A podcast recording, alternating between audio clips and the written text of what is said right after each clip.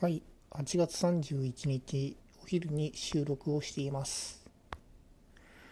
今週末 PyCon JP の方に参加をしたので振り返りをしたいと思います。今年は昨年に続きトークを行いました。で、15分のセッションで、それで、プレゼンは英語で挑戦をしました。はい。で、タイトルは How to Plot Unstructured Mesh in Jupyter Notebook ということで、Jupyter でどのようにメッシュをプロットをするかというふうな話をしています。はい。で、プレゼンの中では PyVista というライブラリーと、それから Matplotlib 3D ですね、の話をしました。で、Matplotlib 3D の方は現在、実験的なプロジェクトですので、今のベストプラクティスとしては PyVista を使うのがいいということですね。で、トークの後にスプリントもあったんですけども、スプリントの方ではその PyVista の方の、翻訳をやっていました。ドキュメントですね。ドキュメントの翻訳をやっていました。で、今ドキュメントの進捗がだいたいもう90弱ですね。90% 弱進んでいまして、今日か明日ぐらいには全部翻訳を終えられるんじゃないかなというふうに思っています。で、技術書店の方もあるんですけども、技術書店の方でちょっと問題集を出そうというふうにしてたんですけども、そちらの進捗があまり良くないので、多分 PyVista の方のドキュメント翻訳本を出すことになるんじゃないかなというふうに思います。はい。で、PyVista のドキュメントを翻訳をしていると、いろいろなんか CG に関する知識がついてきまして、例えば照明とかですね、の設定とかもこのライブラリーでできるんですけども、照明自体の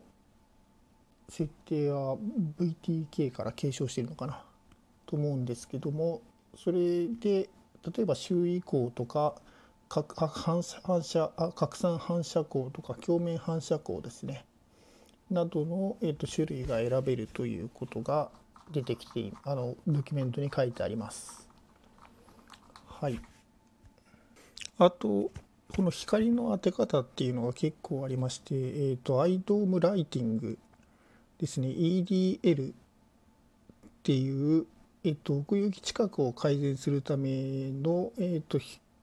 光の当て方ですねというような、ものもあると。で、こういう話って結構面白いなというふうに思っていて、私一応建築学科だったんですけども、こいら辺の知識は全然なくて、お恥ずかしながら勉強すべきところなんですけども、なかったなと思ったので、なんかこういうところはより詳しく勉強できていけたらいいなというふうに思います。はい。あとですね、テキスチャーマッピングとかもありまして、テキスチャーマッピングは何かと言いますと、自分が設定した模様とかですねを周りに貼り付けられると、そのオブジェクトに貼り付けられるというふうな機能になっています。で、こういうのもいろいろあって、もう完全に PyVista ってどちらかというと、なんかビューワーというよりももう完全に CG のソフトだなっていう風な感覚がありますね。で、そのテキスチャーマッピングを使って等高線ですね、地図の等高線を地形のオブジェクトに貼り付けて地形図を作るとかっていう風なものをやっていまして、地震関係の研究をやっていたので、こういう風な可視化も面白いなという風に思います。そもそもコアコミッターでコアメンテナーとして開発をされている人はそちら関係の人なので、こいら辺の例は充実しているのかなという風に思います。